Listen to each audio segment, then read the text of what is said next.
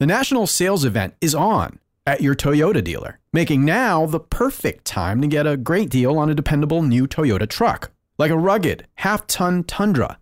Workhorse by nature, powerhouse by design, the Tundra combines raw capability with premium comfort and advanced tech to fuel your wildest adventures. And with the available iForce Max hybrid powertrain, you can take electrifying horsepower farther than ever before. Or check out the fully redesigned Tacoma, delivering trail dominating power and captivating style. The new Tacoma was born to make your off roading dreams come true. And with the new available tech, this legendary truck is getting even better.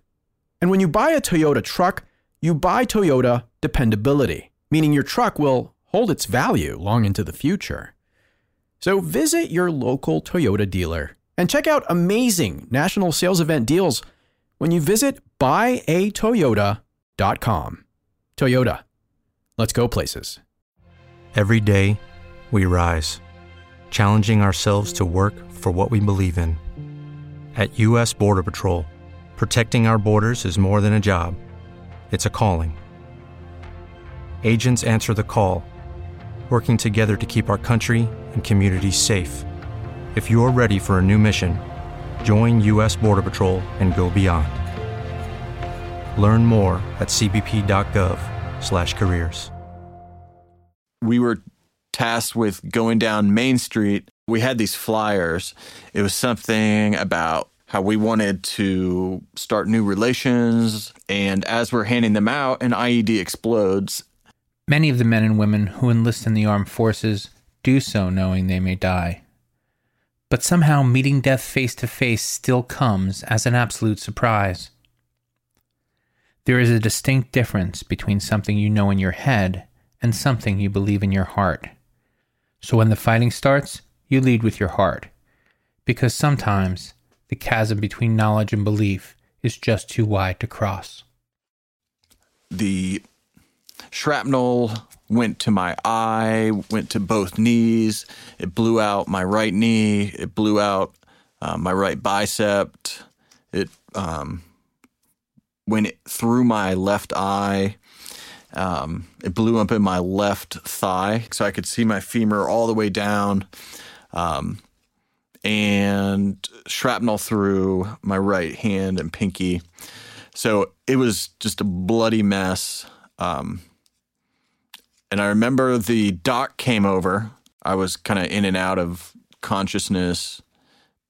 Pretty sure I was going to die. Pretty sure that was this is the end. This is where my life ends here on, you know, the sands of Husaybah. Marines train for months to learn how to respond to chaos, and with each combat tour, they get a little bit better at it. They have better crisis reaction times and make better decisions under pressure. For his part, Kevin Rumley had excellent training, and he was making good decisions during the attack on his unit. He made them right up until an IED took him and the rest of his fire team out of the war. What is true bravery? What makes a hero a hero? Tested by the worries of what's happening at home, thousands of miles away, and the reality of what you're facing here and now. When your life is in danger every second, and it's either kill or be killed. From Wondery and Incongruity Media, this is Anthony Russo, and this is War.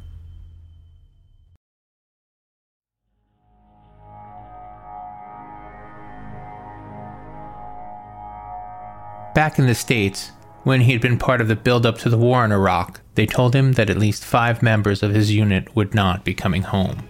But he didn't believe them. For him, it was all part of a game. No 20 year old Marine believes they are going to die until it happens. And when it does, there is no amount of training that can compensate. After all, you never really believe you are going to die.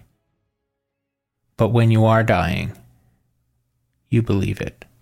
It's something that I've actually have um, like post traumatic stress for me is literally reliving that singular moment of the explosion and the thought of death. The realization that this is the end. Um, and there was there was no peace, there was no um, kind of serenity. It was straight terror. But how did we get here? Kevin wasn't born to terror. He was born to a nice middle class family in Northern Virginia. His dad was a cop, and Kevin didn't feel as if he'd been born to anything. He liked to play the drums, he was in a band. He ran track and field. He had what he describes as an idyllic life. But his idyllic life came to an end one afternoon, right in the middle of track and field practice.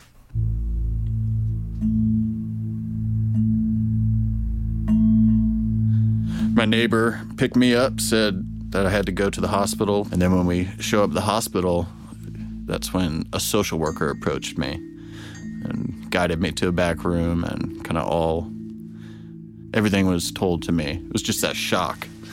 Like, what the? What do you mean? She was here this morning, you know?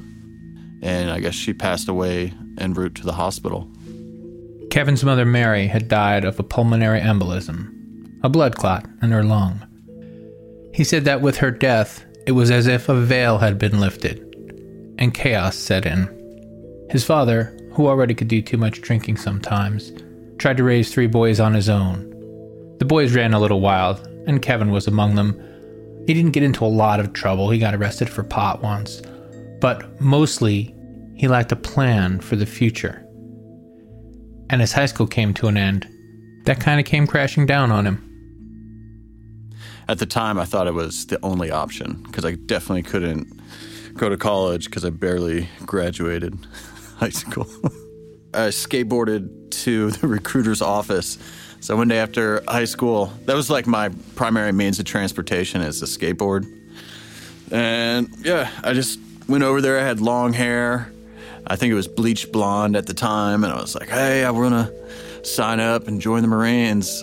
I can't even imagine what the recruiter thought, but yeah, it was really is that that simple. I told him I wanted to be a Marine and I wanted to be a rifleman.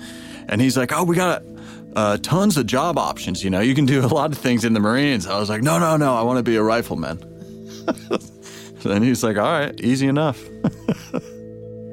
the riflemen occupy a very special place in Marine life and lore. They are the grunts.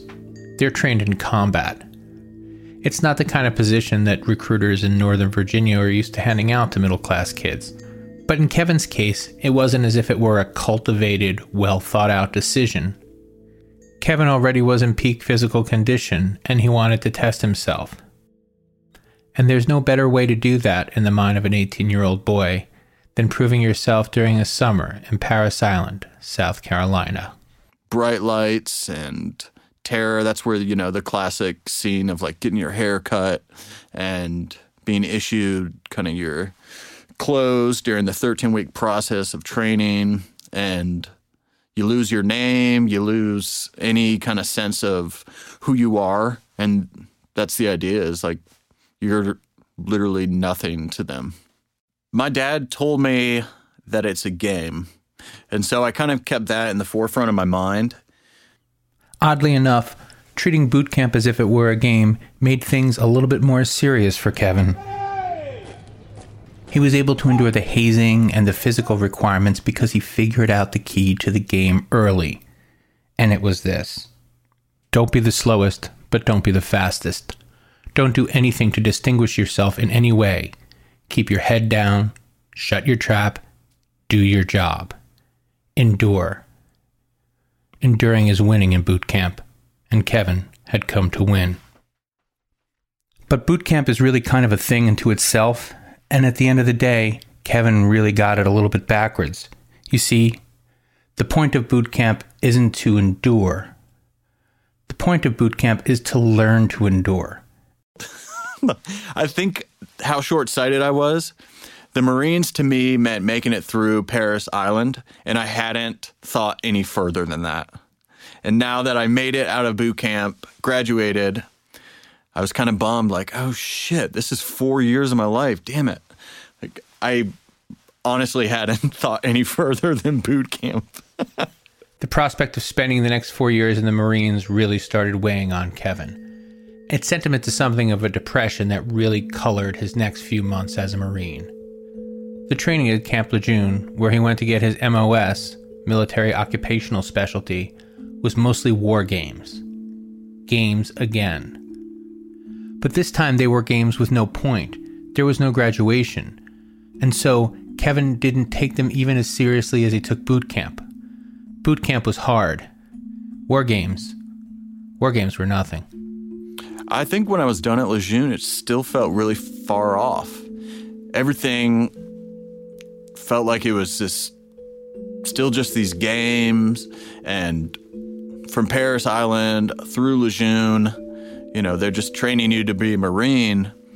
I think it was heavy on my soul because it was such a focus on death and killing and training to, um, yeah, just be really good at that. And it was just a dark place, and that's where they want you to operate. It's just, you know, kind of removed and detached in a way.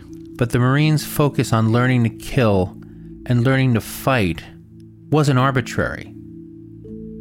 After all, not only was there a war on, but it could escalate. And if it did, that would mean troops. And that would mean real death, and the war games would be over.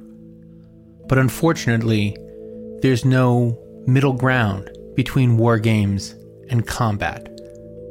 They were doing the best they could to get everyone ready for what was coming.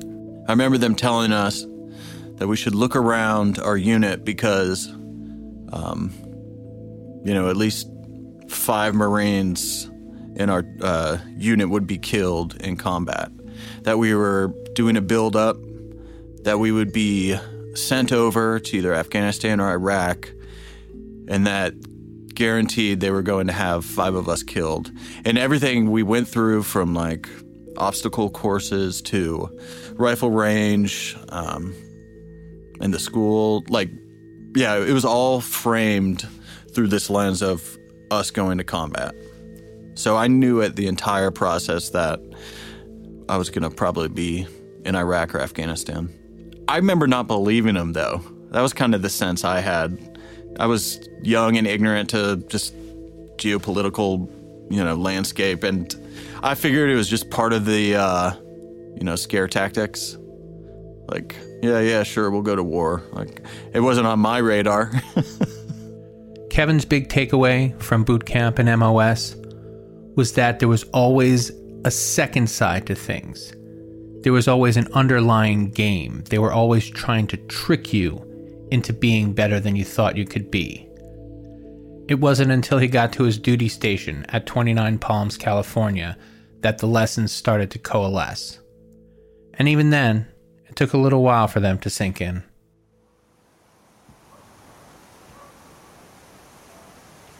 29 Palms, California isn't radically different from any other town that springs up around a military base. But out in the California desert, it also has those expansive views that are at once heartbreakingly beautiful and intimidatingly bleak. A not so subtle reminder about how much nothing there can be in a country that seems so full. But Kevin didn't find 29 Palms a welcoming place, and he didn't really fit in with his new group. He was one of five new Marines who were stationed there. The other guys from 37 Lima had just returned from a tour in Iraq, and they were still a little tweaky. As a matter of fact, Kevin and the four other Marines hadn't even been expected. When he showed up, he had to spend the whole day walking around. At the end of the day, there was one Marine who said he could sleep on his floor if he wanted. That guy's name was Chris Wasser. Kevin eventually would be assigned to his fire team, and by the time they got to Kuwait, the two would remain close. But in the meantime, Kevin and the other Marines still had to earn their place in 37 Lima. 0311, like riflemen and kind of the infantry unit in the Marine Corps, is a wild bunch of Marines because um, they didn't get other jobs in the Marines. so it was interesting because I said, I want to do this. And my recruiter was like, no, no, no, there's other stuff you could do, you know? You're capable of many things, but I was adamant to do this. But it had this kind of feeling of like, you know, the grunts are the Hellions and just this wild, wild energy where I thought I was pretty wild growing up. Then I met this unit and the uh yeah, they were just crazy. It was it was mayhem. They put us through the ringer. I remember drinking just a shit ton of beer and then they you know would make us fight. It'd be like three in the morning. I'm pulled out of bed, and then myself and the other four Marines would be on the ground, and then the rest of the unit would be kind of surrounding us in a circle, and they would just make us fight. And it had a lot of this just, yeah, it felt really scrappy. We all have those moments where we look around at our lives and wonder at the reality of them, where we start coming to terms with the absurdity of ourselves as grown ups. As a Marine, Kevin struggled with the war games because they just felt like play. They didn't feel real. 29 Palms wasn't much different. There were fewer rules, so there was more free for all, but it still didn't feel real. It still felt like a game. As a matter of fact, the full import of his decision to join the United States Marine Corps wasn't really clear to Kevin until he was already inbound to Iraq.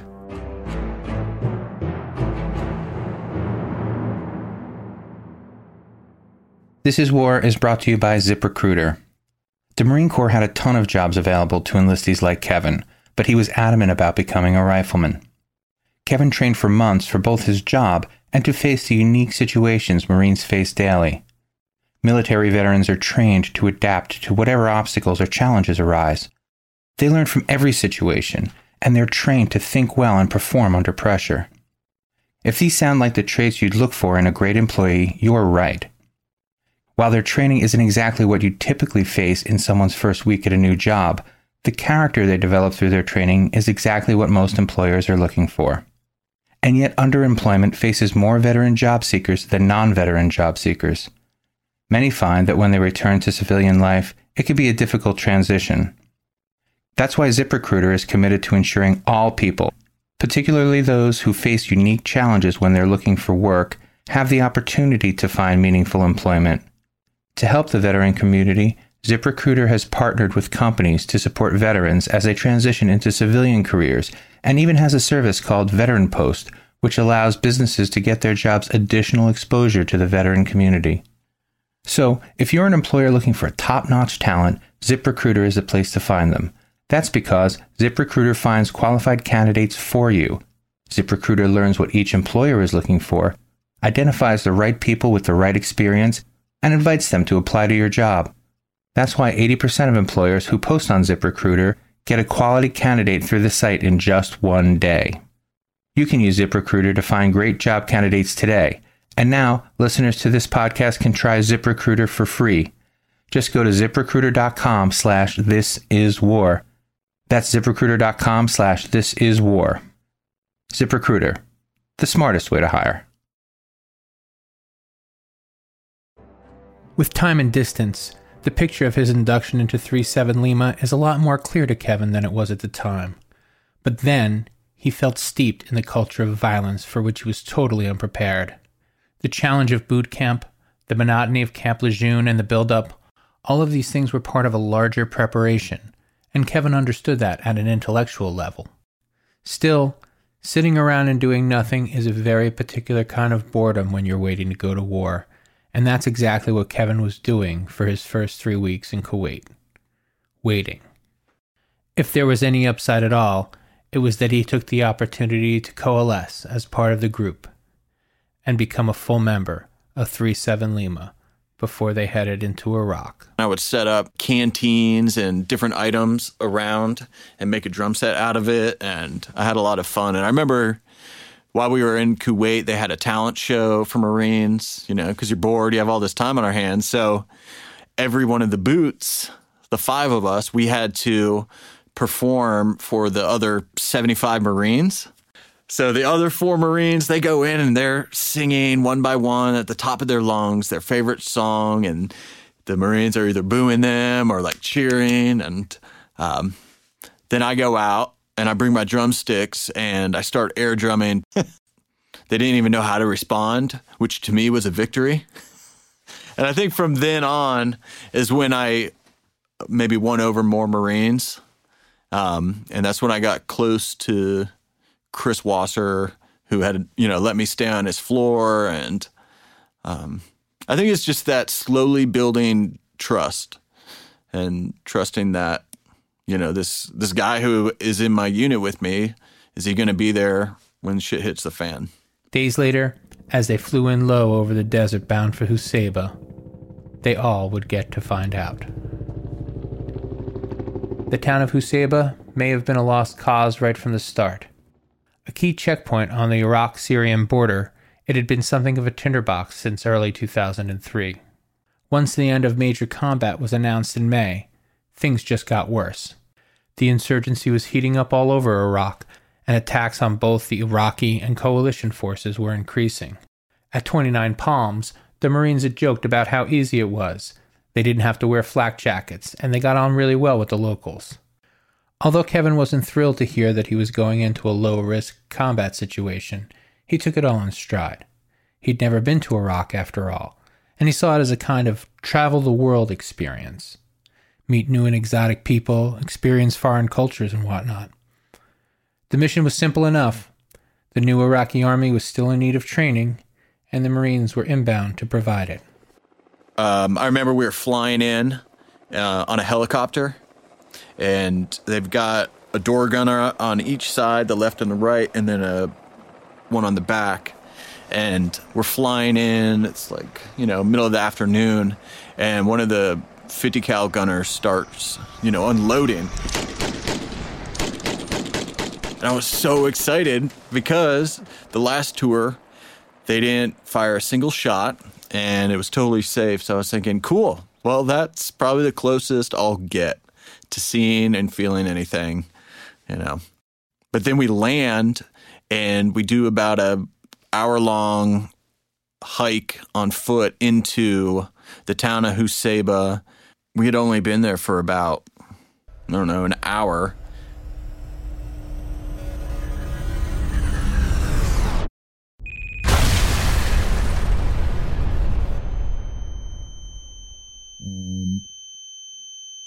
a explosion goes off. It was a IED that was buried too deep, so it just blew up the earth, and um, it was almost like a slingshot. The marine in front of me went flying into the air. You could hear AK forty seven rounds.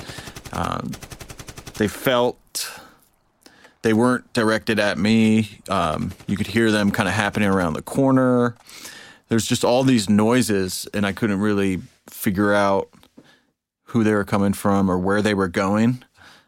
Um, yeah, everything just kind of clicked and made sense. Like, oh, this situation, this is war, this is combat, and I know how to respond. Same with my unit, same with everyone to my left and my right. We knew what to do.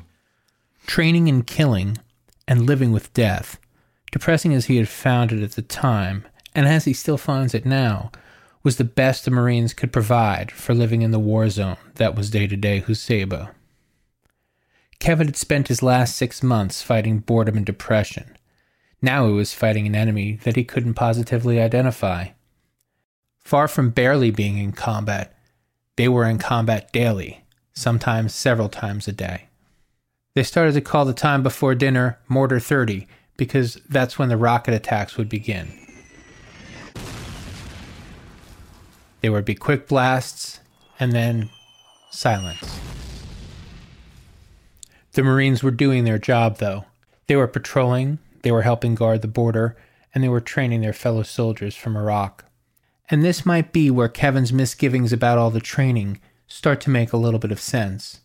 You see, they were trained to kill, and they were trained to fight. But where their training really couldn't compensate was once Marines started dying, and there was nothing they could do about it. Uh, yeah, we had. Um, I remember four Marines killed pretty early on. I think it was from an IED, and we were doing a lot of foot patrols, so everything was on foot, and they would trigger the explosion with a cell phone. So they would pack C4 with razor blades and um, marbles and anything sharp, and they might put it in a trash can, and it's really not detectable. So you'd be on a foot patrol, walking, you know, down any any road, and then maybe two blocks away, they could just call it in on a cell phone and trigger it. Um, so we lost pretty early on four Marines, and I remember we had a funeral for him so we had these sandbags, and then we put a rifle in the sandbag, and then we had these um, someone's boots, and took all maybe 15 minutes to kind of have a ceremony. And we had someone say a prayer. Then we would all walk by one at a time and kind of put our hands on the helmet. Um, and then we were back on a foot patrol. And it just felt very, I don't know, like we didn't spend any time processing it we just kept going. Impotence can turn pretty quickly into anger. Their enemy was mostly unseen, hiding among the innocents or traveling from region to region, orchestrating IED attacks. The only people the Marines could see were the people that they were responsible for checking in and out across the border. As Marines died, they increased security and scrutiny, but also took retaliatory measures. The tit for tat only got worse after some military contractors were killed in Fallujah, and their mutilated bodies hung from a bridge. We would take a goat and slaughter it and bring it to their cemetery, which was, I guess, you know, unacceptable. Like little things like that that would offend their culture that we would do, then they would, you know, another IED and um, I remember we'd be on a foot patrol and our sergeant would be, you know, like urinating on the people's house, you know. And then it eventually just reached this point where we had to put up a curfew. If anyone from Syria was in Iraq selling goods and they didn't make it back into Syria, um, they would just be forced to wait overnight in Iraq. And the same with Iraqis that went into Syria to sell goods. But the curfew caused a mile long buildup on each side of cars. And they'd just be, you know, waiting the next day. They would come back to their cars. And I remember one night, our corporal um, was like, We're going to hotwire these cars and we are going to move them. And when they come back the next day, they'll have no clue where their car is. And it could be in the Euphrates or it could be, you know, on the other side of town. And it was absurd. You know, looking back, it's all so fucking absurd. And it was pointless. And I think about if this were to happen here in the US and I had a family and some unit with tanks and helicopters and all this heavy artillery came rolling in here and started pissing on our doorway and you know killing animals and bringing to our cemetery and uh, you know killing my friends and family. I would, would probably respond the same way. Let's try and put this in context. These marines all are in their early 20s or late teens they're away from home, and their friends are dying. Now, the Marines had prepared them on how to defend themselves. The Marines had prepared them to endure almost every physical challenge, and many psychological ones. But what the Marines were facing here in Husaybah as well as elsewhere was something wholly different. Kevin had the kind of muscle memory responses that made him reliable under fire. The Marines had given him that training. But the Marines didn't prepare him for the carnage he would face daily in Iraq. How could they? Training had helped prepare his body, but there's little that could have been done to prepare his soul. Messing with the locals and pulling pranks on the convoys haunted Kevin, but watching his unit take casualties and attending impromptu funerals, that haunted him more. There was this pervasive sense of mutual hate that he was just having trouble shaking. He tried to preserve his humanity as best he could, but it was just one more difficult fight in the desert. Yeah, we lost, uh, I think, 26 Marines, and this was a really a small group of us out there. I remember we were losing, every one of our translators were murdered. So we were 18, 19, 20 year olds on the border of Syria trying to stop, you know, weapons coming in, but also we're kind of charged with being ambassadors of the US. Except I wasn't equipped to do that. You know, the Marines didn't teach me anything about, you know, actually um, shaping the hearts and minds. It was just how to fight and how to kill. And looking back, we only had probably one translator at a time, and every single one of them was murdered because they were cooperating with the U.S. Looking forward and backward at once is a difficult place to be, kind of like trying to make peace and war at the same time. But that's precisely where Kevin found himself during his last few days in Husaybah, trying to make peace and trying to make war. Like I remember the my family shipped me Tootsie Rolls, and they made them. They made it out there, and I had these Tootsie Rolls, and I thought, I'm gonna hand these out to the local kids.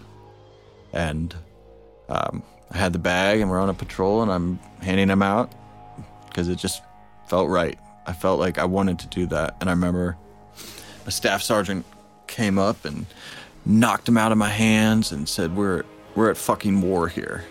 We're not handing out Tootsie Rolls. And he gave me a, you know, a firm chewing. And then just, just that kind of recognizing that I tried the best I could to operate from a place of love, even when I was forced to be in a place of death.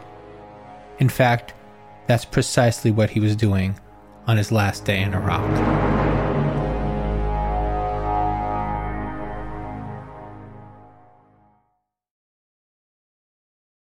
Having the whole day in front of you takes on a completely different meaning in a war zone.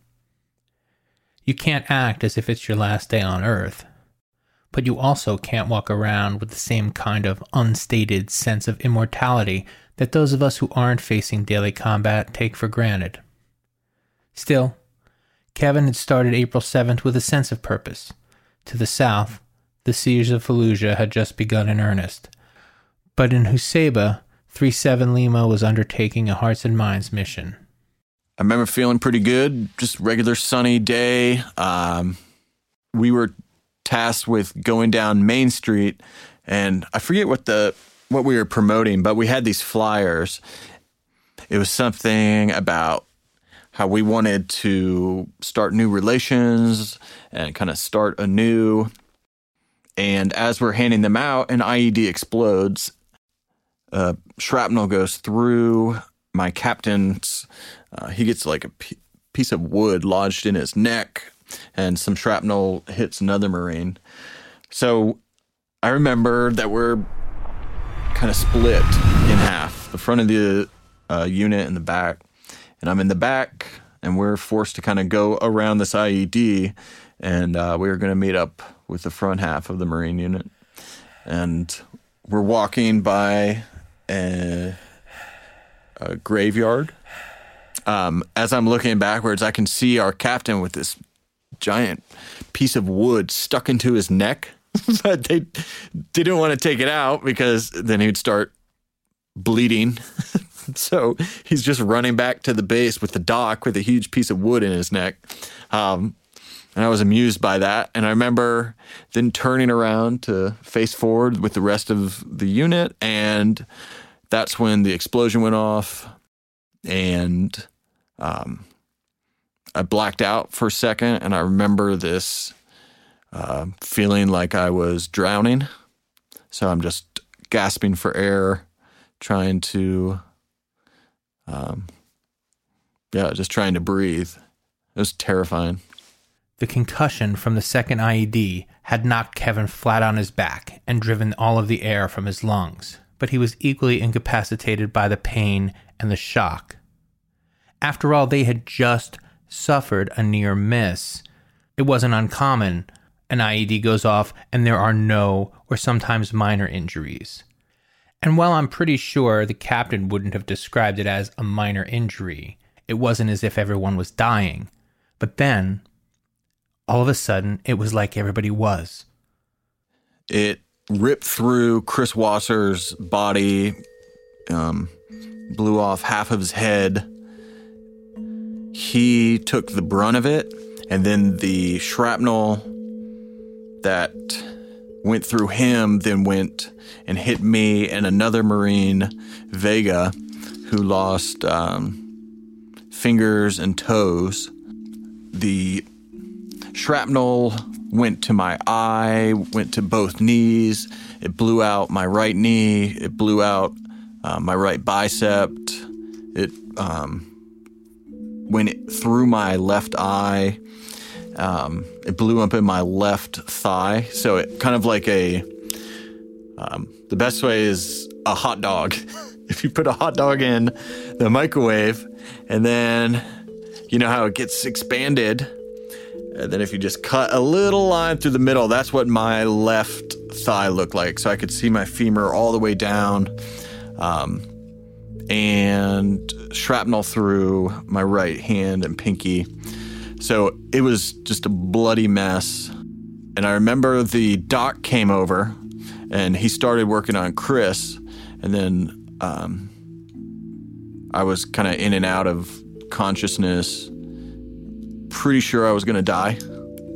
Pretty sure that was, this is the end. This is where my life ends here on, you know, the sands of Husaybah. Um, I remember hearing screaming and crying because Vega, the other Marine, which was a good sign to me. I remember, like, okay, he's all right. And I remember trying to say something to Chris Wasser in front of me, and I felt like he was responding, um, which he wasn't. He was um, pretty close to death, if not dead. Um, and so then the doc came over to me, and I remember him shooting me up with morphine. I remember they medevaced us on a helicopter, and Chris was next to me, but I didn't. It didn't register that he was already dead. So when my sergeant and corporals are saying, "Hey, hey, you know, Kevin, calm down, stop talking," they didn't want to tell me that Chris had already passed. So here I am, just like you know, stitched up with uh, all these field dressings, and they load me on the chopper, and I I can just see myself like shouting to Chris, thinking I'm having a conversation because I'm so high, and you know. Less than a year from the day he skateboarded into the recruiter's office to become a rifleman, Kevin Rumley was packed up into a helicopter with his dead friend and shipped back home.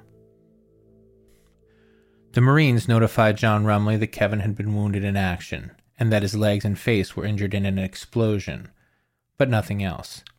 It would take several days for the details of his injury to be made clear, and another few weeks before the father could see his son for himself. In the blur that would be the ensuing months, no one ever corrected Kevin's misapprehension about Chris.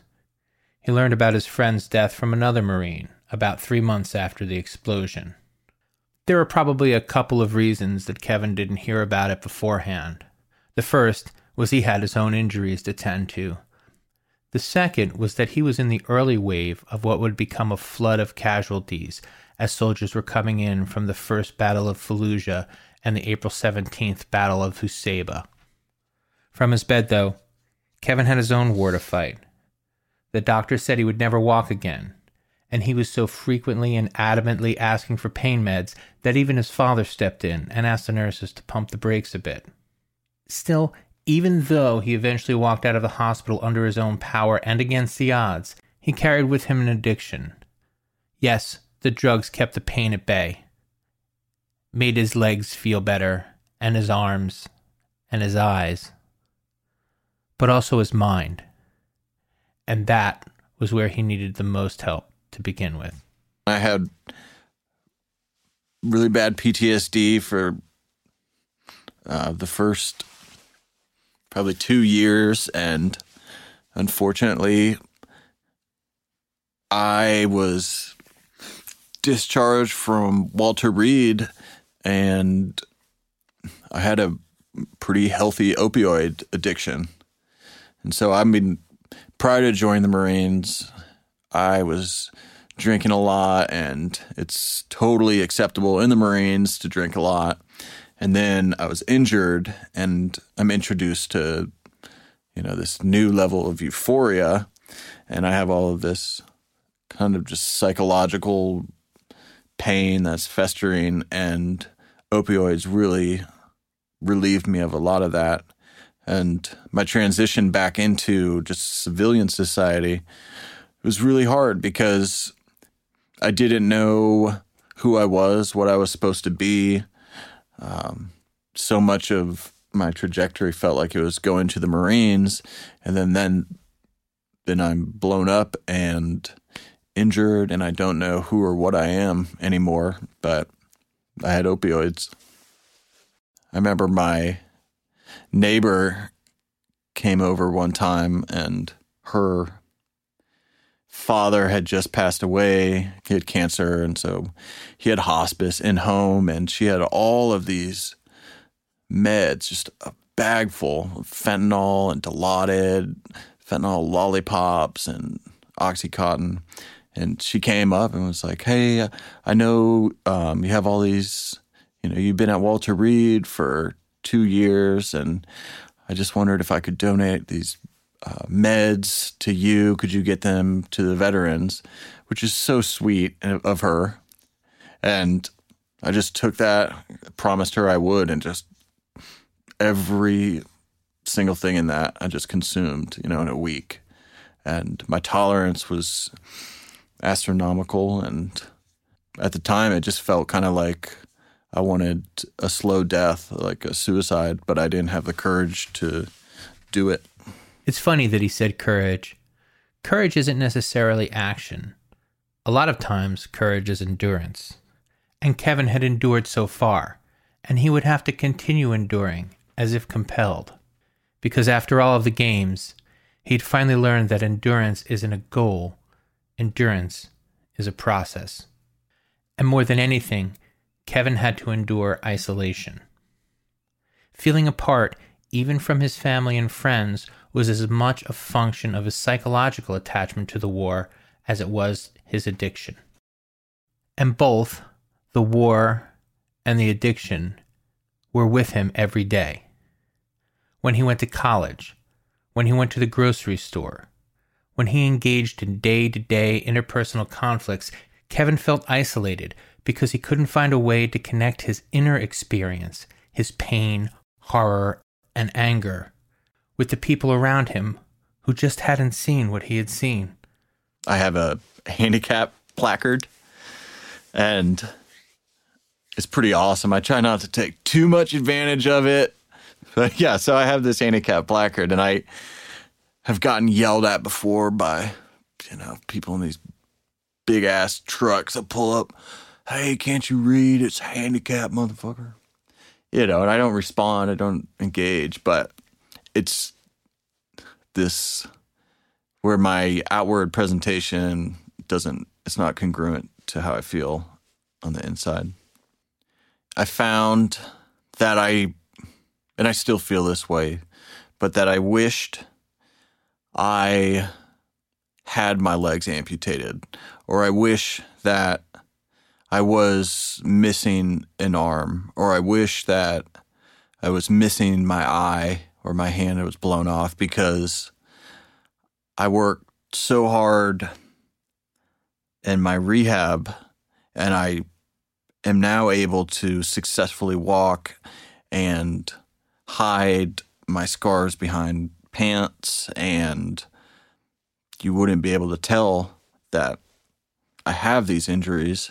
And I often wished that I did have those because I felt like they would, people would automatically understand and maybe just a- approach me differently if my outward presentation somehow reflected kind of this this inner experience that was happening. For years, even after he had beaten his addiction, Kevin struggled with his time in the military. He struggled against returning. He struggled against becoming a part of veterans groups. He wanted to do good, but he wanted to do it outward facing instead of looking back. But it was during his drug treatment that he made his first connections with the VA.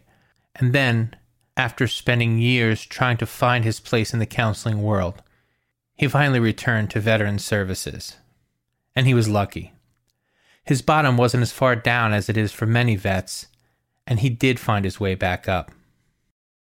Today, Kevin works in the Veterans Court, helping addicted vets trade in prison sentences for a treatment and recovery program. In the end, Kevin's experience still somehow defied reality. It started out as a series of misunderstandings and games. Boot camp was not the Marines, nor were the war games or the late night fighting and drinking. It wasn't the reciprocal harassment at the border checkpoints or the death or the carnage. Like being in the service generally, and in combat specifically, the Marines is something that only can be really understood between people who have served together, and who've come through, and who help one another push on. The name of the game, after all, is endurance.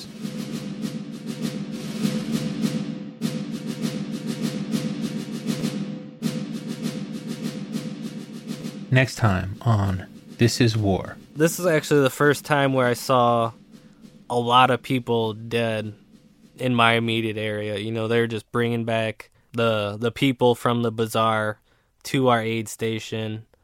So that was that was a really that was really transformative moment. Subscribe on Apple Podcasts, Stitcher, Spotify, or wherever you're listening right now. To find a link to subscribe to This Is War, show notes, and more information, simply tap or swipe over the cover art. You'll also see offers from our sponsors. Please help support our shows by supporting them. If you like what you've heard, we'd love it if you would give us a five star rating and review. And be sure to tell your friends and show them how to subscribe. Another way you can support the show is by filling out a small survey at wondery.com/survey. Are you a combat veteran or do you know one with a story to tell?